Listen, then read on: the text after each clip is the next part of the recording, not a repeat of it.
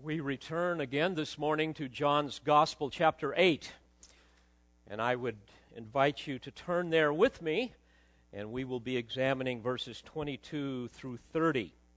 I've entitled my discourse to you this morning, Spanning the Infinite Gulf, which I'm confident will become infinitely clear to you as we look into this amazing text. John chapter 8, beginning in verse 22. Therefore, the Jews were saying, Surely he will not kill himself, will he? Since he says, Where I am going, you cannot come. And he was saying to them, You are from below, I am from above. You are of this world, and I am not of this world. I said, therefore, to you that you shall die in your sins. For unless you believe that I am He, you shall die in your sins. And so they were saying to him, Who are you? Jesus said to them, What have I been saying to you from the beginning? I have many things to speak and to judge concerning you, but he who sent me is true, and the things which I heard from him, these I speak to the world they did not realize that he had been speaking to them about the Father. Jesus therefore said, When you lift up the Son of Man, then you will know that I am He. And I do nothing on my own initiative, but I speak these things as the Father taught me. And He who sent me is with me. He has not left me alone for I always do the things that are pleasing to him. As he spoke these things, many came to believe in him. The scale of the observable universe, from its smallest subatomic particles to the contents of intergalactic space, is vast beyond our ability to even fathom. Imagine the size of an atom in comparison to the size of the sun. That's what our Earth is like compared to many known stars. The observable universe is about 46 billion light years in radius. And a light year is equal to 5.88 trillion miles. So, the observable universe is five uh, is 46 billion times 5.88 trillion miles. But these calculations are limited because this is merely based upon light, observable light that we can see and we can only see as far as light can travel. And that means that the size of the universe beyond light is unknown. So, how big is the universe? No one knows but the Creator. God has told us in His Word that there are three different places in the realm of His universe, in the realm of what is called heaven. We know that the first heaven is what we would call the atmospheric heaven. That's the blanket of breathable air that really wraps around the earth where the hydrological cycle operates to bring the rains and so forth. And then as we look at Scripture, there is the second heaven, which we might call the planetary heaven where the stars and the moon and all of the planets make their orbits in an estimated 125 billion galaxies, according to NASA. And then the Apostle Paul describes the third heaven in 2 Corinthians 12. This is the dwelling place of God, the dwelling place of the holy angels, along with saints who have died. We have friends and loved ones there today. We know according to Scripture that the first two heavens will one day dissolve. They will be uncreated. According to 2 Peter 3:10, they will pass away with a roar, and the elements will be destroyed with intense heat, and the earth and its works will be burned up. Only the third heaven will remain. By the way, this is where our citizenship is, right? And this is where our hearts should be also. I remind you of these facts to stir your hearts with the unfathomable otherness of God. Another way of describing the holiness of God, the transcendence of God. He is beyond anything that we can imagine. There is no earthly parallel to which we can compare His triunity, His glory, His holiness, which in Scripture is the all encompassing attribute of God that portrays His consummate perfection and eternal glory. In fact, it stands alone as the defining characteristic of His person. And because God is totally other, because He is holy, there is an infinite gulf between Him and sinful man. And this is vividly demonstrated in His created universe and dramatically revealed in His Word. He tells us in His Word, and we know it in our conscience, that we have violated his holy law. And of course, all sin must be punished, his wrath, his justice must be appeased. And, miracle of miracles, God Himself provided the means to appease His own wrath so that we could be reconciled to Him. He provided, if you will, a bridge that could span this infinite chasm between His holiness and our sin. He provided the perfect substitute, His beloved Son, the Lord Jesus Christ, the one who was man to die for man, but also who was God to be the perfect, spotless Lamb. John tells us in 1 John 4:10, "In this is love, not that we loved God, but that he loved us and sent his son to be the propitiation for our sins. It is this Jesus that we hear from today, once again, recorded in the text that I have just, just read. Let me remind you of the context. Jesus is in the outer court of the temple celebrating the Feast of Tabernacles. This was a feast that commemorated uh, both God's uh, provision and protection of the ancient Israelites in their wilderness wanderings when they were led out of the bondage from Egypt. But it was also a time of celebrating the future millennial blessings when in the kingdom the Messiah will come and dwell with all who belong to him. The scene, as I just said, is in the outer court, in the temple treasury also known as the Court of Women. And by way of reminder of what we studied last week, during this particular time of the feast, in this festival, there were four massive candelabras, golden lamps that were erected in this court. And the glow of these lights, they say, illumined all of Jerusalem.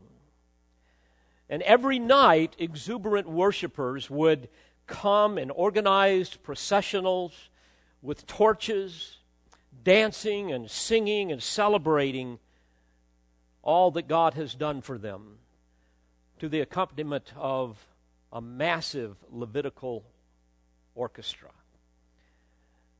Of course, the blazing lamps symbolized the presence of God and the pillar of cloud by day and the pillar of fire by night that not only led the people to the promised land, but, as you may recall, protected them by going between them and the camp of the Egyptians.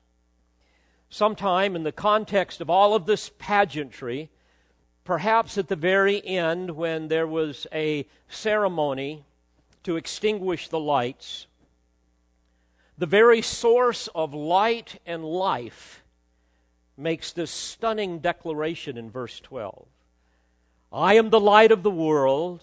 He who follows me shall not walk in the darkness, but shall have the light of life. Of course, the Jews knew this was a claim to deity, consistent with the many promises that they had through the Old Testament prophecies concerning their Messiah. And the Jewish leaders also knew exactly who it was who said this. It was that troublemaker, Jesus of Nazareth.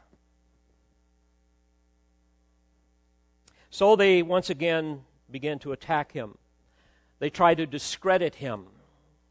But he refutes them and defends his claim to deity while at the same time exposing their ir- ignorance and their willful unbelief. So this brings us to verse 21. He said, Therefore, again to them, I go away, and you shall seek me, and shall die in your sin. Where I am going, you cannot come. I go away, referring to his impending death and resurrection and ascension back to the Father. And you shall seek me, not that they would seek Jesus personally, they hated him, but he was referring to their Messiah. You're going to continue to seek for your Messiah, but you're going to die in your sin because where I am going, you cannot come. Now, what follows is a sad, yet a very typical example of self righteous, willful rejection of Jesus Christ. These are very religious people, enslaved by their sin and by Satan that they unwittingly serve, as Jesus will make clear later on in verse 44. But also, as we look at this text this morning, we are going to see a very kind, meek, and lowly Jesus who speaks to them forthrightly concerning himself. And in so doing, he systematically dissects their misguided speculations and exposes their irreverent sneers. I wish to explain this text to you this morning under three categories that I believe emerge from it. Categories that not only give us great insight into the Lord that we love and serve and long to see face to face, but also provide for us some very practical insights for Christian living this side of glory. Here, Jesus reveals, number one, the contrast of two antithetical realms. Secondly, he will reveal the only way to escape the realm of the damned. And finally, he will reveal to us the secret to enjoying the presence and fellowship of the Lord. And frankly, I can think of no better way to worship our Heavenly Father in spirit and in truth than by meditating upon the words of His beloved Son. So I want you to come with me now. We're going to enter into that outer court of the temple where Jesus continues to expose their ignorance of His origin and therefore the rejection of His deity. Notice at the end of verse 21 I go away you shall seek me. You shall die in your sin. Where I am going, you cannot come. Therefore, verse 22, the Jews were saying, Surely he will not kill himself, will he? Since he says, Where I am going, you cannot come. Now, here, John, having been an eyewitness to this scene many years earlier, recounts this sneering ridicule of the religious leaders.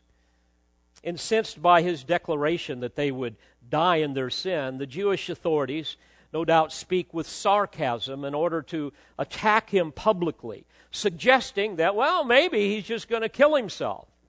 Maybe he's going to commit suicide, which is really a sinister suggestion on their part. You see, this was meant clearly to discredit Jesus. The rabbis taught that those who killed themselves would ultimately be banished to the blackest region of hell.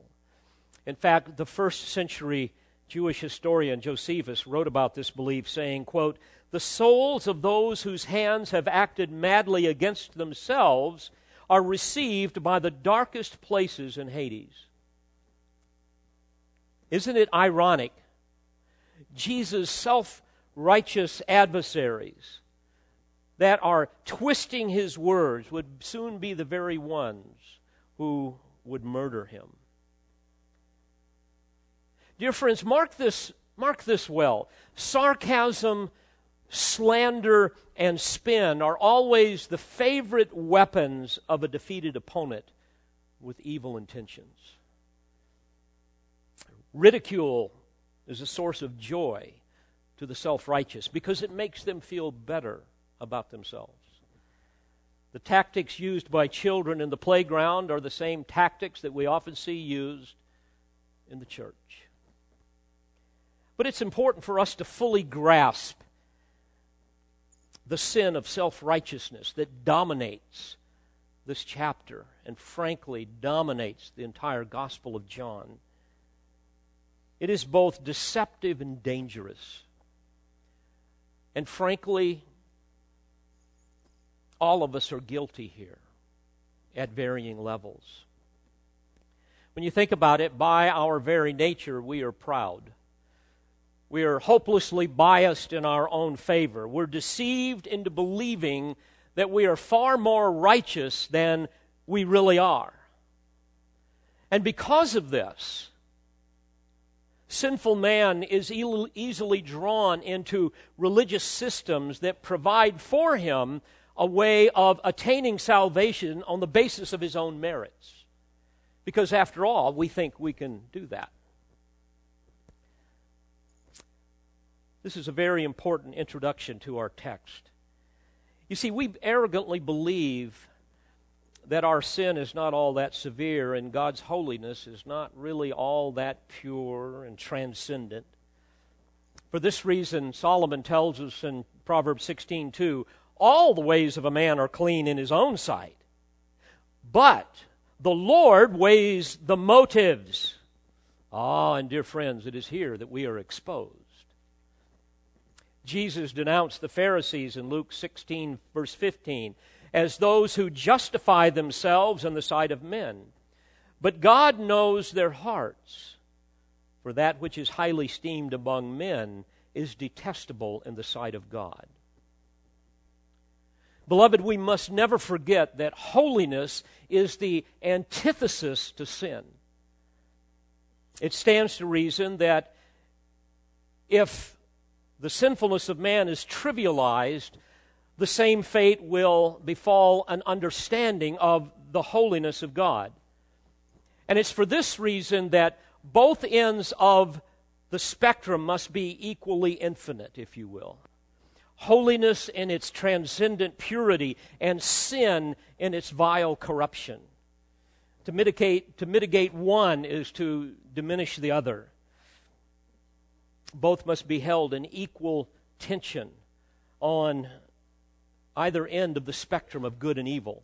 The Apostle Paul, of course, understood this. He even acknowledged his deep love and respect for the holiness of God manifested in the law of God when he declared in Romans 7:22, "I joyfully concur with the law of God in the inner man."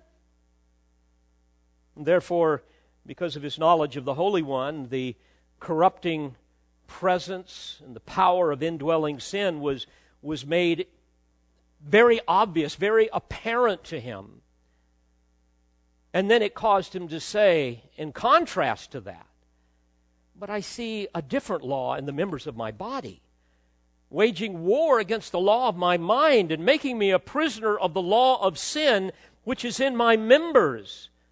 And then he went on to lament, Wretched man that I am, who will free me from the body of this death? Every believer must grasp this simple truth. We will only see our sin in, our, in in proportion to our willingness to see the holiness of God. Said differently, if you have a low view of God, you're going to have a high view of self. When God is small, sin is insignificant. But when we really see God in his purity as much as we can, as the thrice holy God, whose glory fills the earth, according to Isaiah 6 3, then we will respond as Isaiah did in that very text and cry out, Woe is me, for I am ruined, because I am a man of unclean lips, and I live among a people of unclean lips. For my eyes have seen the King, the Lord of hosts. In light of this text, I recently wrote the following quote, This is the kind of vision every man needs. A vision of soul terrifying purity that contrasts the staggering ugliness of our sin. This alone will produce genuine repentance and willing sacrifice. We must see ourselves as God sees us. Such a perspective will instantly end any thought of inherent goodness because nothing human can possibly endure the white hot light of divine holiness without being instantly incinerated. Only in Scripture and in the person of God's Son can a man behold the transcendent, ineffable glory of the Most High God and in the glow of that vision, every man will gasp at the sheer horror of his sin, resulting in a self loathing and thirst for God. Worshipful obedience then becomes the soul satisfying desire of a man's heart, causing him to pant after God until he finds him and experiences his felt presence. Well, my friend, such a perspective was missing in Jesus' adversaries. And sadly, it is missing in most people today. Like so many today, the Jews of Jesus' day were convinced that they merited salvation on the basis of their good works, on the basis of their observance of, of, of rituals and feasts and ceremonies and their outward obedience to the law. They refused to admit their innate inability to contribute anything to their salvation. To acknowledge, as Isaiah said in Isaiah 64, verse 5, we have sinned and we need to be saved. But we are all like an unclean thing, and all our righteousnesses are like filthy rags. Dear friends, who among us could ever stand before God's holy bar of justice and say that we are without sin. James tells us in chapter 2, verse 10, that if we break the law in one place, one time, we are guilty of all. You see, the nature of sin is deadly and deceptive.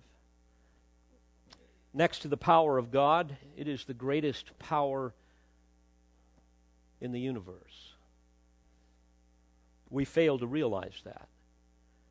Therefore, apart from divine intervention, the power of sin in the human heart will never yield to the kind of contrition necessary for salvation.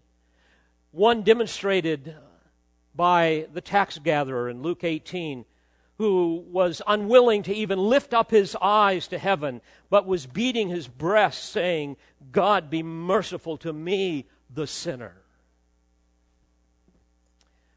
The testimony of Scripture reveals that sin is man's innate inability to conform to the moral character and desires of God. This is manifested primarily in human self will the root cause of all sin. And of course, it is fueled by cherished lies of justified rebellion against God. We can rationalize anything, can't we?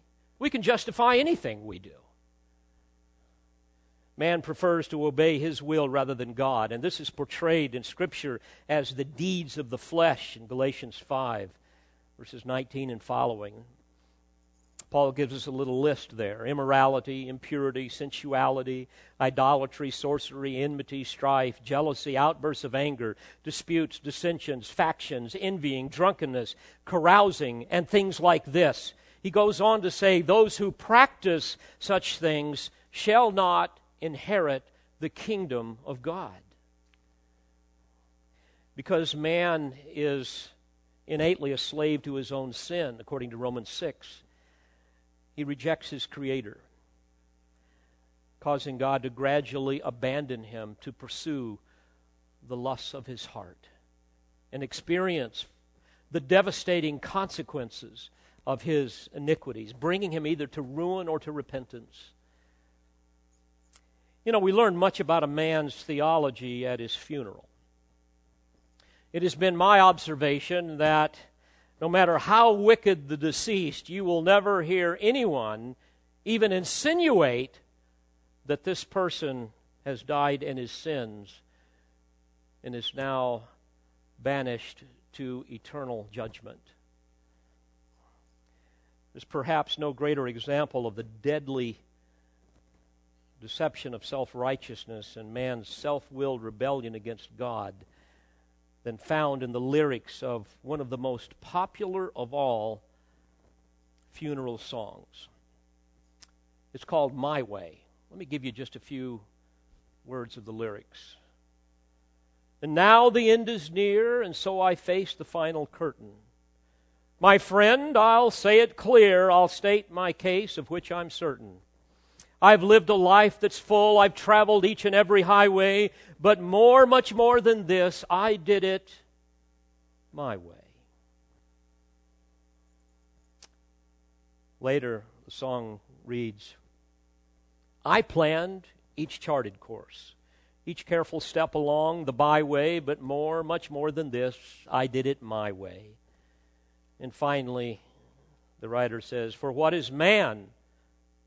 What has he got? If not himself, then he has not. To say the things he truly feels, and not the words of one who kneels.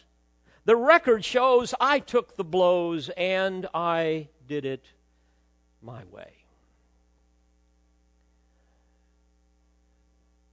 Such a blasphemous eulogy illustrates Solomon's ancient analysis of man's depraved condition when he declared in Ecclesiastes 9:3 the hearts of the sons of men are full of evil and insanity is in their hearts throughout their lives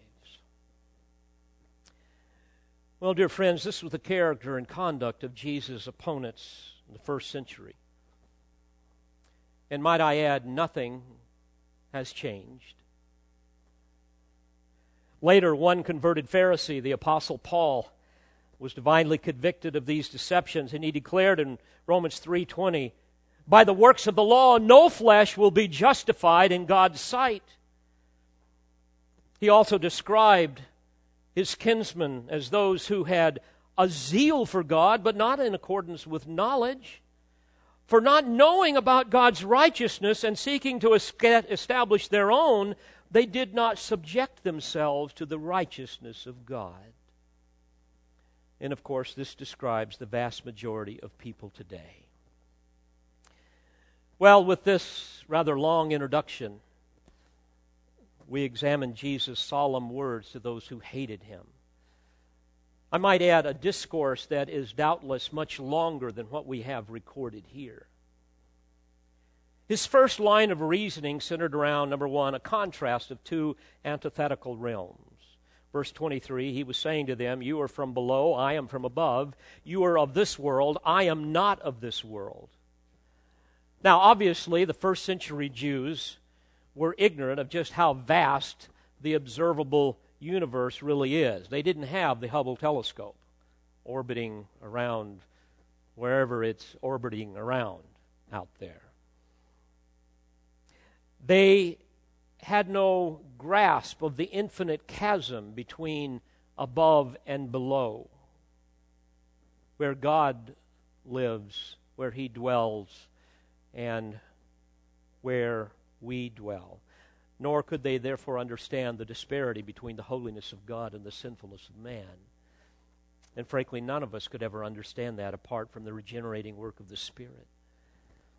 So Jesus contrasts these two antithetical realms, two infinite gulfs that separate sinful man from a holy God, two opposing realms, two radically different spheres, one described as the world below, the other being heaven above. Now, the New Testament term for world, the word cosmos, is used, especially in this context, to refer to the domain of darkness ruled by Satan, an invisible kingdom, an orderly system of evil dedicated to thwarting the purposes of God and destroying man. And I might add a realm that is dominated by those who hate God and hate his son, the Lord Jesus Christ. I like the way John MacArthur put it. Quote, materialism, humanism, immorality, pride, and selfishness, the lust of the flesh, and the lust of the eyes, and the boastful pride of life, 1 John 2.16, are the world's hallmarks. He went on to say, it is utterly opposed to divine truth righteousness, virtue, and holiness. Its opinions are wrong. Its aims are selfish. Its pleasures are sinful. Its influences are demoralizing. Its politics are corrupt. Its honors are empty. Its smiles are phony. And finally, its love is false and fickle. End quote. And as we look at Scripture and as we look at those all around us and even in our own lives, we see that the world is extremely dangerous to the Christian because it appeals to our fallen flesh. And it can unwittingly, ingeniously shape us into its likeness, like wind eroding sandstone. The values of the world wear on us it wears away at our Christian virtue. It imperceptibly conforms us into the image of those who hate Christ. A steady drift away from being in fellowship with Him and with other people is always the outcome. Perhaps you're experiencing this today in your life. I see it a lot with Christian people an estrangement, a separation from God, separation from God's people, from the church. If this describes you, this is what the world is doing to you. We must remember that God has delivered us from the domain of darkness and transferred us to the kingdom of his beloved son, Colossians 1:13. Our citizenship is in heaven we have been redeemed and have escaped the corruption that is in the world by lust. 2 peter 1.14 and for this reason true believers according to jude 19 are not to be worldly minded. In fact john tells us later on speaking of jesus words to his disciple John 15, 19, if you were of the world, Jesus said to his disciples, the world would love its own. But because you are not of the world, but I chose you out of the world, because of this, the world hates you. My friend, if the world loves you, there's something wrong with your Christianity. And if you love the world, according to Scripture, the love of the Father is not in you. So don't deceive yourself. The world is a place, according to Scripture, 2 Corinthians 4 4, where Satan blinds the minds of the unbelieving so that they cannot see the light of the gospel of the glory of Christ, who is the image of God. And it, it was for this reason that the Jews could not and, and would not see Jesus for who he really was. So Jesus says, You are of this world. I, I am not of this world. Verse 24 I said, therefore, therefore, to you, that you shall die in your sins, for unless you believe that I am He, you shall die in your sins. Oh, dear friends, what a dreadful end to unbelief. to pass from life into unending torment when the outcome could have been so gloriously different. But in this statement, Jesus offers, number two, the only way to escape the realm of the, of the damned, and that is found in the word believe. Unless you believe that I am He, you shall die in your sins. Now, I want you to look closely at this text. Notice that the word He is in italics because that pronoun He is not in the original Greek. What it says is you must believe that I am, ego eimi in Greek. And this is the Lord's reference to the very name of God. What the old theologians would call the ineffable tetragrammaton, the too wondrous to utter from the lips four letters.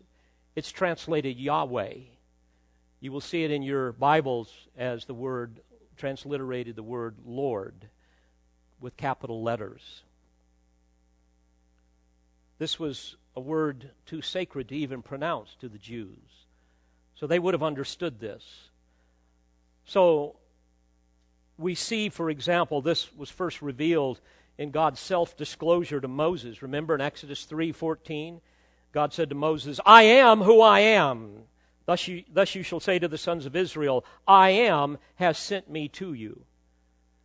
So Jesus is saying to his audience here in the temple that you must believe that I am Yahweh, that I am who I've claimed to be all along. Jesus, Jesus used this title to describe himself in John 8:58 where he will tell the unbelieving Jews, Before Abraham was born, I am. I know it seems a bit confusing, but he uses this term to refer to himself in grammatically the present continuous tense. And the reason for this, even though it seems odd, is he's saying that he has always been and he will always exist. So, this is a title indicating his self existence. There has never been a time that he has not existed. So, wrapping this up together, what we see is he's telling them that the only way to escape the realm of the damned, the only bridge that spans this infinite gulf between God's holiness and man's sinfulness, is for a person to believe that Jesus is the self existent, eternal one who has always existed and who always will exist. I am. I am the self existent, eternally existent, uncreated creator of the universe. This is what John has described earlier in John chapter 1. This is the one who has come to purchase our redemption. You will recall that the very purpose of John's gospel is recorded in John 20, verse 31, that you may believe that Jesus is the Christ, the Son of God, and that believing you may have life in his name. Dear friends, I pray that you believe this, that you are not like the unbelieving Jews here, blinded by prejudice, blinded by satanic deception so evident in their religious system. And, dear Christian, all of us who know and love Christ need to fall on our faces because we can understand what he is saying by his grace alone. Because we believe, according to 1 John 5 20, we know that the Son of God has come and has given us understanding in order that we might know him who is true and we are in him who is true, in his Son Jesus Christ. This is the true God and eternal life. But blinded by their prejudice, blinded by their self will, their willful ignorance, they're bewildered with Jesus' statement. Verse 25. And so they were saying to him, Who are you? You know, this is such a powerful example of spiritual blindness and the desperate need for inward illumination. I mean, think about it. Despite all of the miracles that Jesus performed, some of them having been recipients of those miracles, I mean, there wasn't any disease, basically, in the whole realm by this time. But despite all of that, they still would not believe. And it is my conviction, though the text does not say this explicitly, that their question stinks of sneering sarcasm and ridicule. Who are you? Who do you think you are? Jesus said to them, What have I been saying to you from the beginning? Verse 26 I have many things to speak and to judge concerning you, but he who sent me is true, and the things which I heard from him, these I speak to the world. You see, their hard hearted and willful unbelief warranted words of judgment, which would be perfectly consistent with the will and the words of the Father who sent the Son, because he is true. Despite all that Jesus had done and said, they still had no spiritual discernment. Verse 27 They did not realize that he had been speaking to them about the Father. Are you kidding me? Isn't it amazing? I've been there before with people. You explain to them the gospel so clearly, you give them the word, but unless the Spirit of God gives them the light, two plus two is five every time. Verse 28 Jesus therefore said, When you lift up the Son of Man, then you will know that I am He. And I do nothing on my own initiative, but I speak these things as the Father taught me. Uh, I believe there is a double force to the phrase lifted up. It speaks not only of Christ's death when he would be lifted up upon the cross, but it also speaks of him being lifted up at his resurrection and ascension back into glory, where he was to be seated at the right hand of the Father, where he exists today. And what he is saying is that those combined events will one day vindicate my claims to be the Messiah of Israel. And it will also help you understand that I was sent by my Father to accomplish his saving purposes. And we know on the day of Pentecost that, and the immediate days following that, that many Jews did believe. I'm sure some of these people did. Verse 29 And he who sent me is with me. He has not left me alone, for I always do the things that are pleasing to him. And as he spoke these things, many came to believe in him. By the way, as a footnote, we will discover in 31 through 36, verse, these, those verses, that for most of these people, their belief was only superficial. But I want to wrap things up this morning by focusing on a very precious and profound statement here in verse 21, 29. And here we have the, the third little category in my outline to you, where Jesus gives us the secret to enjoying the presence and fellowship of the Lord. Again, verse 29 And he who sent me is with me. He has not left me alone, for I always do the things that are pleasing to him. Those words struck me deeply as I meditated upon them. He is with me. He has not left me alone. Now, to be sure, the point of the passage is to once again affirm the, the deity of Christ and to validate his intimate relationship with the Father. But, friends, there is a great lesson here that we don't want to miss, especially for those of you hearing my voice right now that are experience, experiencing some distance between you and the Lord you love. Those of you that are experiencing the pains of loneliness, I want you to think about this. Jesus was a man of sorrows, acquainted with grief. Men regarded him as an impostor, even a blasphemer.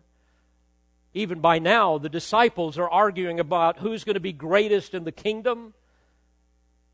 Later on, they will not watch and pray with him in the garden. Peter would deny him three times. Jesus predicted this in John 16 32. He says, Behold, an hour is coming and has already come for you to be scattered, each to his own home, and to leave me alone. And yet I'm not alone because the Father is with me. So think of the intense loneliness of our Savior, the sorrow and the grief that he experienced. What was the secret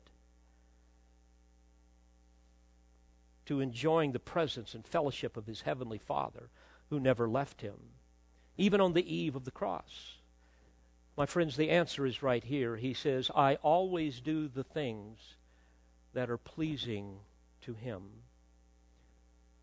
You see, Jesus experienced the heartfelt presence of his Father as a direct result of his decisive determination to be perfectly submissive to his Father's will. Perhaps some of you feel as though friends and family have deserted you. You're alone. Relationships just aren't working out. That icy grip of loneliness has taken hold, leaving you discouraged, defeated, perhaps even angry. You know what? This is precisely what Satan wants you to experience. You begin to feel sorry for yourself.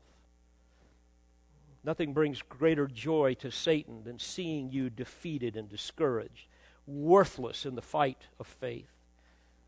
This is a sign that you've been deceived, my friends. You've taken off your helmet of salvation. You've forgotten who you are in Christ. So, what's the remedy? The remedy is to run to God and beg Him to help you examine your heart and find out those ways that you're failing to be pleasing to Him. But, beloved, there's something even worse than loneliness, and it's what I would call a spiritual deadness. It's that uneasy feeling that things are not right in your heart before God. This is such a dangerous disease of the soul that I fear affects the majority of Christians today. It's when you experience spiritual lethargy and coldness and deadness. Your prayer, prayers are lazy, they're, they're formal. You've lost your appetite for the Word of God. You feel like you're out of fellowship with the Lord, you're out of fellowship with friends. You no longer pant after God, but frankly, if you're honest, you find the world more appealing. You begin to drift into religious formalism. You go through the motions of Christianity. You no longer experience sweet communion with the Lord. Frankly, if you're honest, you don't even really value it anymore. And down deep, you know that you've distanced yourself from Him. You've grown accustomed to loving the Lord from greater distances. And if you're really honest, you will have to admit that you really no longer desire Him. And so He withdraws His presence from you. What lover wouldn't? I believe this is the besetting sin of modern Christianity. We've neglected a personal pursuit of holiness. Our religion has become something of the mind, not something of the soul. We've stopped fearing God. We've stopped cultivating an intimate relationship with Him in our soul. We've allowed the world to fashion us into its image. And because of this, we so seldom Christ- witness any Christians today that rise above the level of the ordinary. We're content with mediocrity. Beloved, if this is you, if you feel this deadness in your heart, you're in trouble. There is something drastically wrong with your Christianity. And I exhort you to wake up and to repent lest Satan delivers such a fatal blow to you that you will never recover. I've seen this all too many times. You've got to resort to violent measures to extricate yourself from this trap before some greater disaster befalls you. You've got to get serious about God's command to keep your heart with all diligence. And like Christ, you've got to commit yourselves to, to, yourself to doing the things that are pleasing to the Father. If I can put it this way, if you are not enjoying Christ, despite whatever circumstances are in your life, if He is not filling your heart with satisfaction, it's not because He is moved, it's because your soul has gone in silent search of other lovers that will never satisfy. And you've got to wake up to it, or you will be destroyed. This is a hard lesson to learn. The Lord wants us to say with the psalmist, Whom have I in heaven but thee? And besides thee, I desire nothing on earth. My flesh and my heart may fail, but God is the strength of my heart and my portion forever. In closing, I'm going to give you four remedies for this very quickly. I had given this to John to put on the screen, but I'm going to ask you not to do it because in my mind right now I'm changing what I told you to say. I want you to order your life in four ways, okay? If this is you, this is very practical, very simple. I could preach a sermon or two on each one of them, and you will see it. Here's what I want you to do. Number one, spend more time alone with God. Real simple. Spend more time alone with God in prayer and in Bible study. Get disciplined about your secret devotion to God. This is where you cultivate godliness in your soul. This is where you commune with Him and He with you. Number two, I want you to spend more time reading great Christian works. Not this frivolous dribble, and so much of it is heresy that we see in the Christian bookstores but read great biographies of outstanding servants of God. Read, read church history. Read rich theology. Read the Puritans. Read the dead guys for the most part. If you don't know what to read, call me. I will give you a list. You say, Well, I'm not a theologian. Well, then you're not a Christian. Good grief. If you're a Christian, you're a theologian. So get serious. You know, I have never known or heard of a remarkable saint that did great things for God who wasn't a reader. So spend more time reading great Christian works. Number three, spend more time serving Christ. Use your spiritual gifts. Well, I just don't know where to serve. All right, I'll help you. Ask God this week to show you just one person in need and serve them to the glory of God for the next several months. Or pick out five people and ask them how you can pray for them. And then follow up with them every week for a year. You start doing things like this, and I'll tell you, God will give you more opportunities to serve Him than you can shake a stick at, as we would say here in Tennessee. Number four, need to spend more time with God's people. Fellowship is not only a gift from God, it's a command. We are members of a body. There's no lone ranger in Christianity. This is the powerful means of grace that God gives us. It is therapeutic, it is edifying, it's a means of demonstrating our love for Christ and a love for our family. And without it, you will be like a lone sheep. You will become vulnerable, lonely, and confused. There's four things. I could give you some more. Let's work on those, okay? Let's just work on those. Well, I trust our time in the Word this morning has stirred your heart to love our glorious God who has spanned the infinite gulf of our sin and His holiness through faith in the person and the work of His beloved Son. Let's pray together. Father, thank you for these eternal truths. May they bear much fruit in our heart. And Lord, for those that do, you, do not know you as Savior, I plead with you. Consume them with conviction and draw them unto yourself that they might be saved. To the praise and the glory of our Savior, the Lord Jesus, in whose name I pray. Amen. We pray you've been edified by this presentation. You've been listening to pastor, Bible teacher, and author Dr. David Harrell. For more information or for other messages from Dr. Harrell, please visit the Olive Tree Christian Resources website at otcr.org.